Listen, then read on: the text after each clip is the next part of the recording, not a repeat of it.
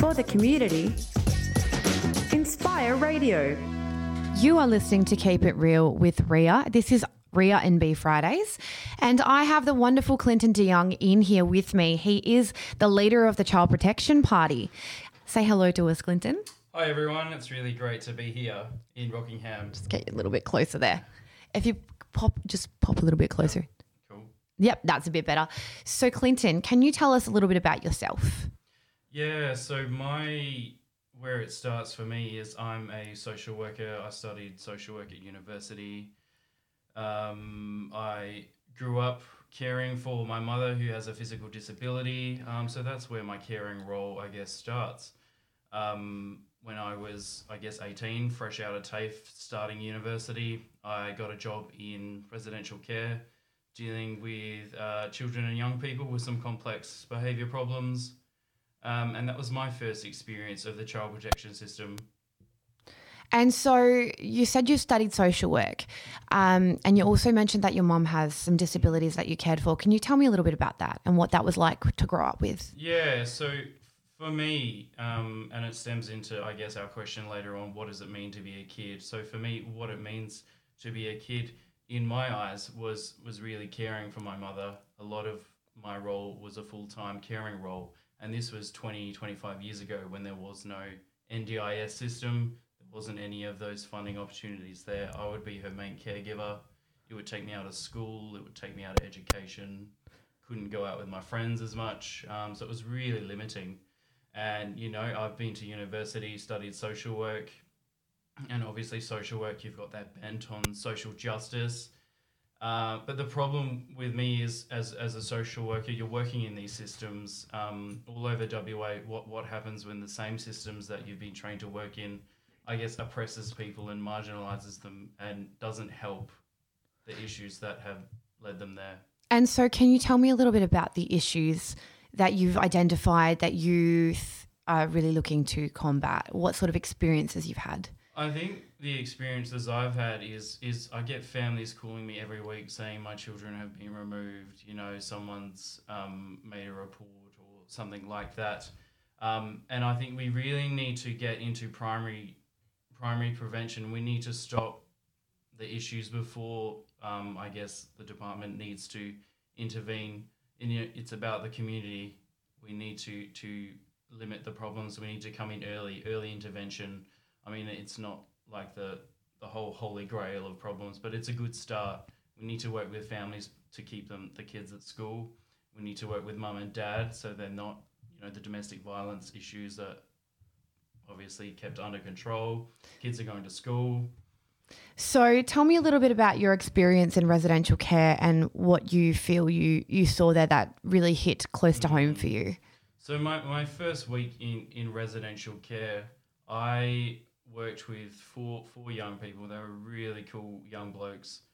Um, and I really saw they were hard done by the system. They were stuck in a world that was not of their making. Um, and obviously their parents had been in care as well. But for them, you know, their journeys are really core to what leads me here today is they were stuck in a system that wasn't really catering to their needs, to their trauma. I mean, they had a world of trauma stuck in them and they were expressing it in, I guess, negative ways. Um, smashing stuff, burning things. Um, and I think when you look beyond that, you really see that these children are traumatized and the systems that are in place at the moment, they don't cater to this. Um, if we're removing children from the family unit, it needs to be something better. It can't be worse. It can't be worse. And that's really something I'm passionate about. If we're going to take children into care, it needs to be something better. And can I ask you, just as someone who has that experience in residential care with, you know, these sorts of kids that have had these traumatic experiences, where obviously when we're looking at the behaviors of these mm. these kids, we might be shocked, we might be appalled, we might be angry. Is there something else that we can sort of think if we're seeing someone breaking something that's quite young or someone that's smashing something up or setting fire to something, rather than our initial reaction, you know, if this kid's bad, this person's bad, what sort of steps could people in the community take if they're seeing that sort of thing happening in front of them? Um, and, you know, they they can sort of have that second thought of, oh well, these kids might be really traumatized. How can I support them? What would you suggest in that situation? Yeah, it's it's a really important point, and it's not obviously if you're seeing children who are um, doing negative, really behaviors, and you know they're burning things and they're smashing things, but it's about looking past that. It's looking about where have they come from, what what has happened in the last couple of years in their life that has led them to this point. Why why are they stealing cars? Why are they on alcohol and drugs at such a young age? Um, we really need to unpack that. I mean, we always talk about you know being soft on on crime and soft on children. Um, but I think we really need to get to the heart of these issues. I think we we can make a lot of difference in society when we were doing things earlier with children. Perfect. So we've gotten to know you a little bit and understand where you've come from.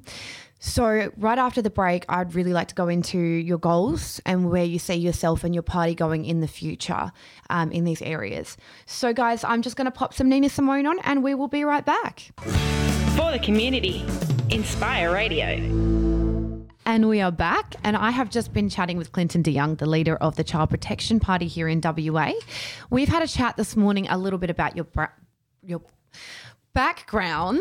I'll get the words right. Um, so you were telling us that you had a little bit of experience in residential care and what that sort of brought home for you. You told us a little Yeah. bit about your childhood, and now I would love to ask you about your goals for the future and for the party.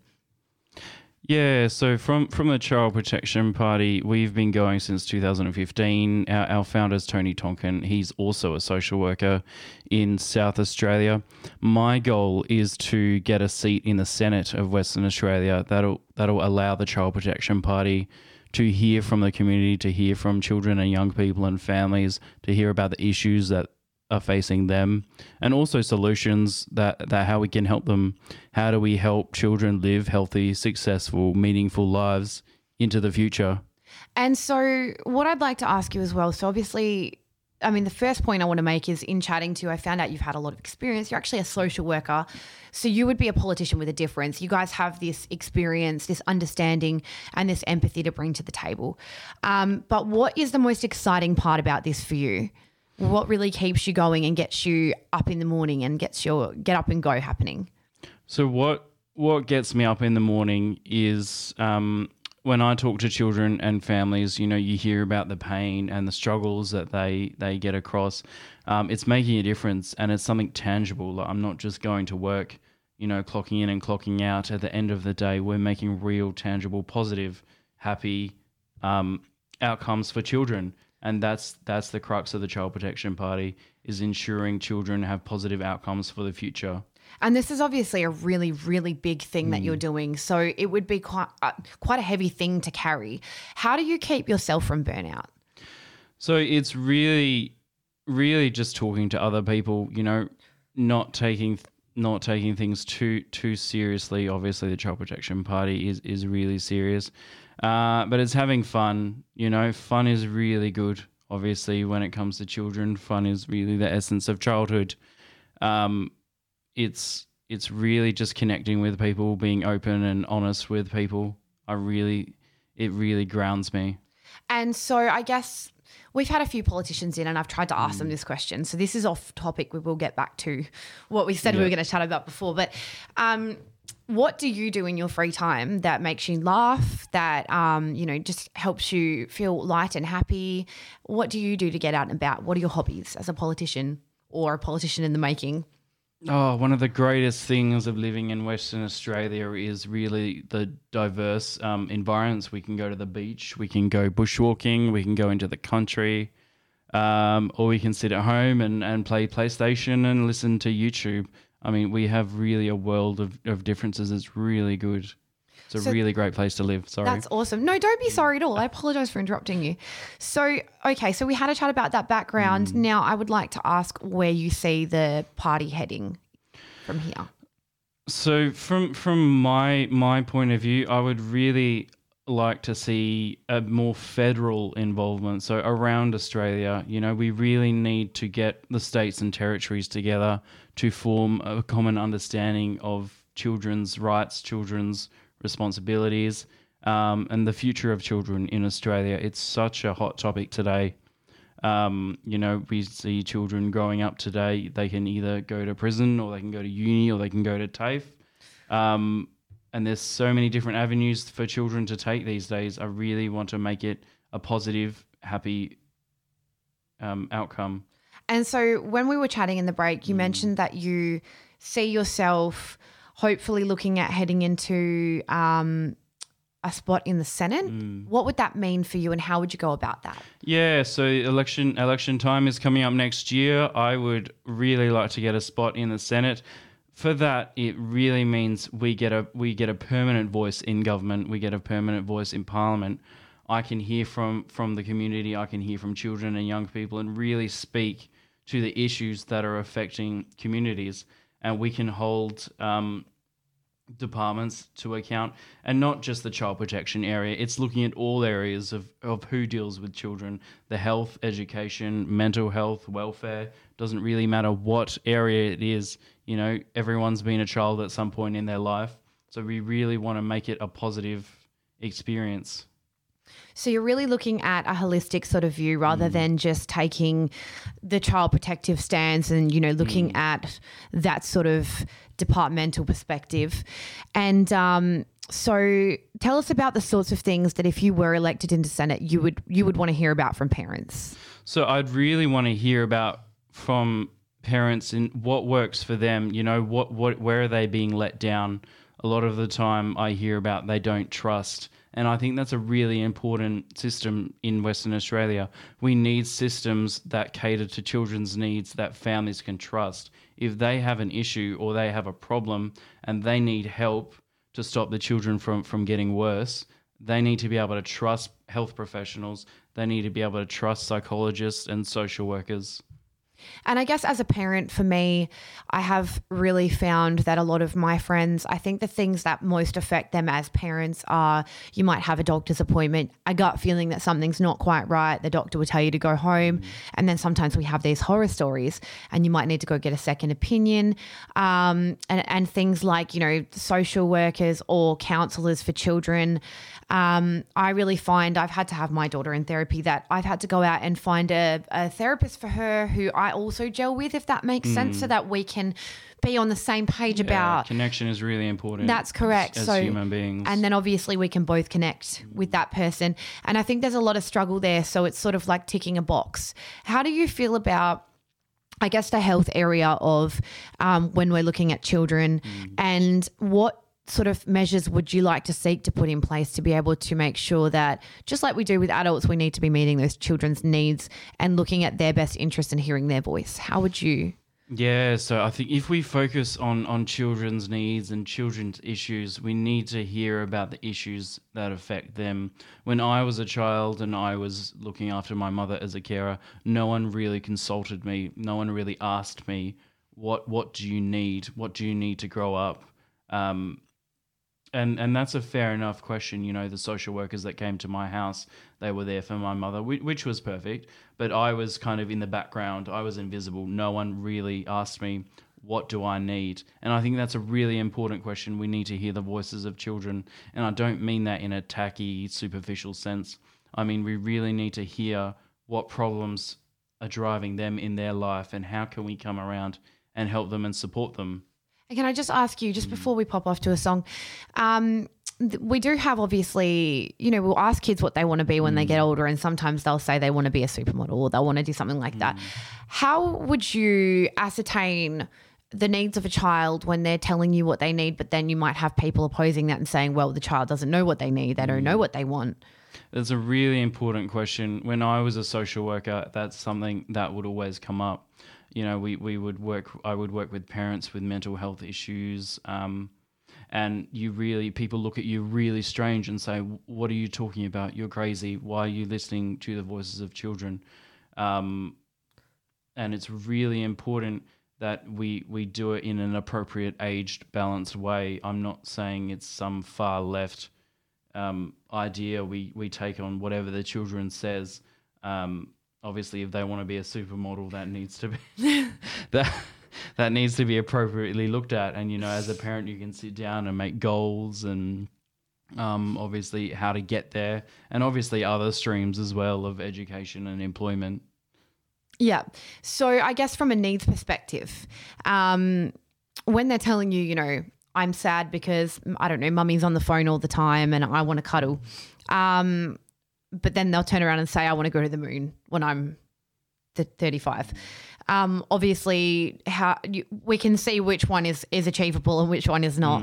So, how do you think that it might be best to go about? I guess communicating that back um, as a person that's got the experience of, of this, you know, in social work, as um, in residential care, and also someone that's looking at the holistic best interest of a child.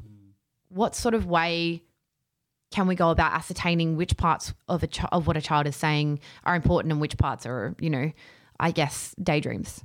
I think we need to connect with children. We need to hear what they're saying. I think connection is a really important function. Obviously, we talked about before for human beings.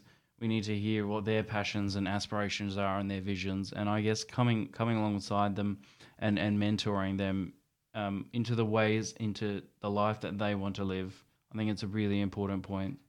Awesome. All right. Well, let's go to a break and we'll come right back. For the community, Inspire Radio. It's currently 10:34 a.m. on the 27th of November 2020, and you are listening to Ria and B Fridays. I have Clinton DeYoung in here with me. He is the leader of the Child Protection Party, and we have been chatting about all things, I guess, all things Clinton, and we've been chatting about a little bit about his history, where he sees the party heading, and now we'd really like to talk about what it means to be a kid. So, tell us what you think it means to be a kid. So for me, what it means to be a kid is not is I guess not losing that sense of curiosity and and wonder and and excitement. You know, we see kids all the time. They're always so curious. They wonder how the world works, what works, how does this work, um, and they're really there's this really quite innocence about them. They haven't obviously grown up and you know been bitter and twisted i guess like me probably um, but they're really happy and they're really excited and you know the world's their oyster and i think we really as adults we, we can tap into that And so, as someone with your experience um, and and the things you've seen, how do you find? Um, what could, what sort of advice could you give to parents out there to help their kids find that curiosity and that wonder if they've been through something traumatizing?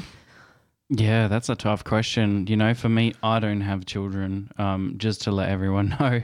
Um, i obviously work with a lot of children and what what i find that works is is humor and, and excitement finding something fun to do with your kids it really builds builds the relationship and the connection up the families and the children i work with the connections are a bit they're not not totally strong so it really takes you know mum and dad um, working with the kids, you know, connecting with them, taking them out, doing fun things, doing things that they want to do. You know, it's about building relationships and building connections.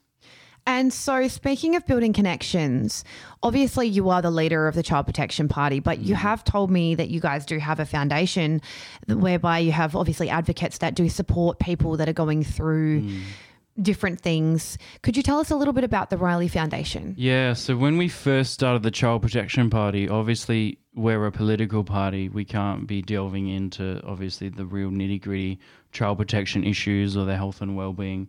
Um, so out of that, we we started the Riley Foundation, which is a, a national not for profit organisation.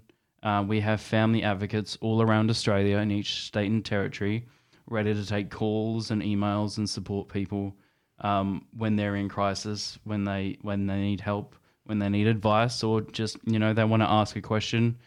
Um, a lot of the time, we we have families coming in. Um, they've been served with a letter saying they're being investigated, or there's some issues being raised, and it's really important to get an outside an outside view of that. You know, someone outside of all these areas coming into that and giving advice, giving support, and giving reassurance. It's a really important organisation. So, I guess as a, a, a radio presenter, my job is to give you a platform. But I do have to say, I've met quite a few politicians, and what I find different about yourself and your party is that not only are you out there to try and look at this holistically and try and make some changes and and just help people. Mm. It's the fact that you guys also have a foundation that is actively helping people in the background. Mm. What is it like to be a politician with a difference and how do you make ends meet while you're really I guess gunning for this goal to happen?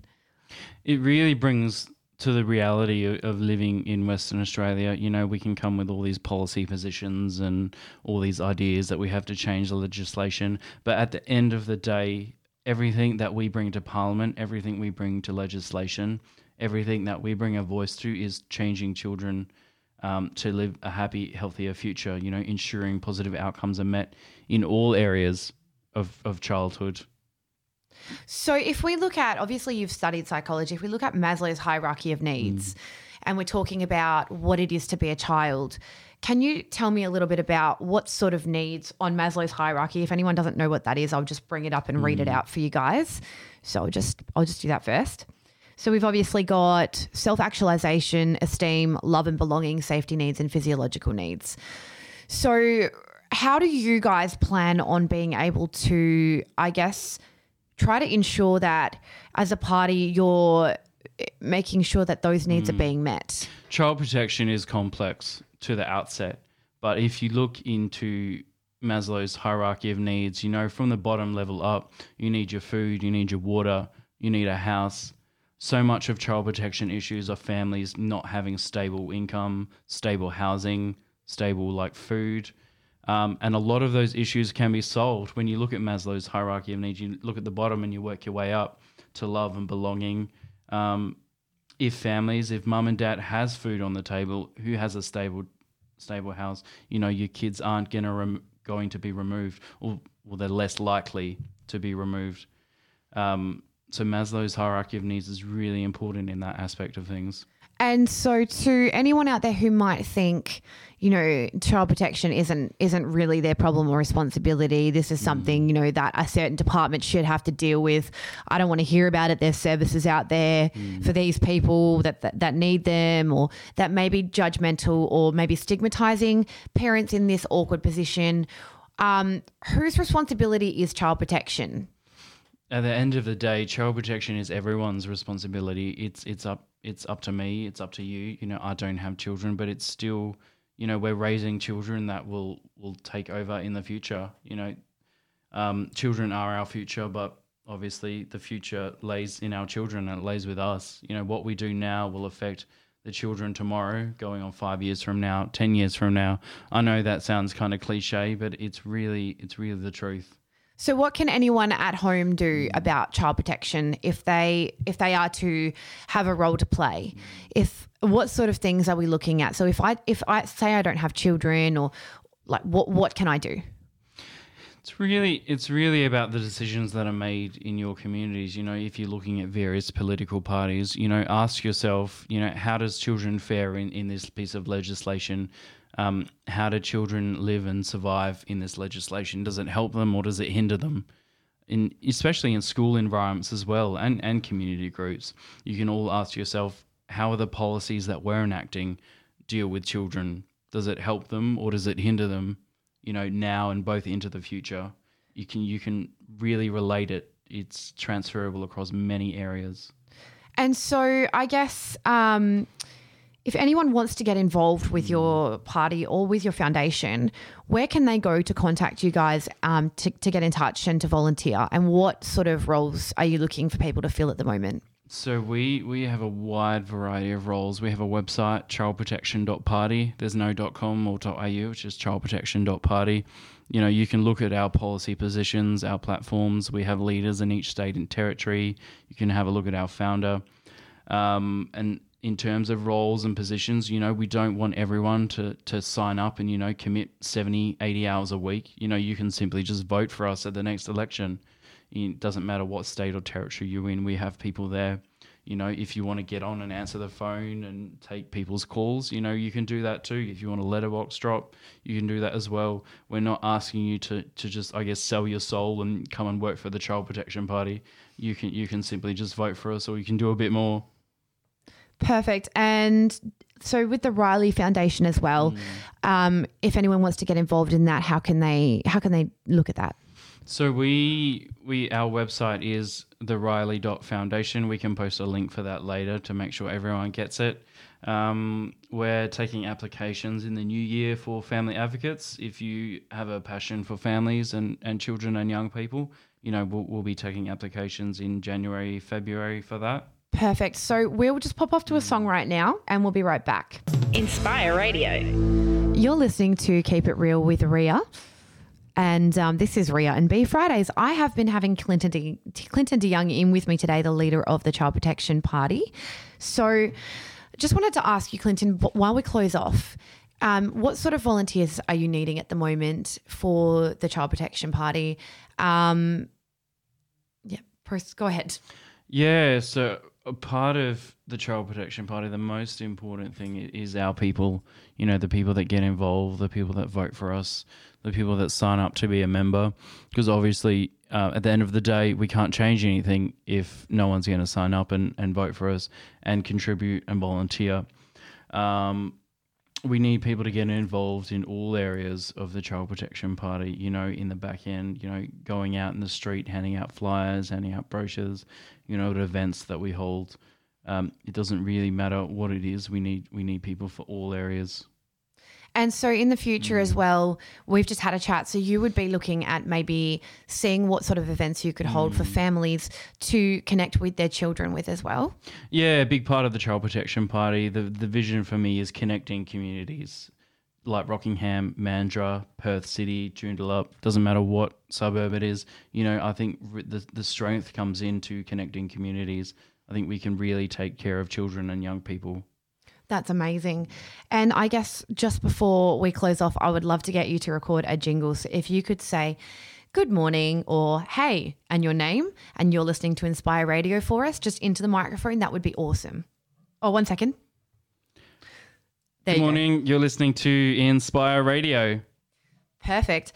And yeah, is there anything that you want our listeners to hear in closing before you go today? Yeah, I just want to really say big thanks. It's really good to have these opportunities to you know to talk to the community on such a live and, and broad network, and obviously with you as well. I know we've spoken before.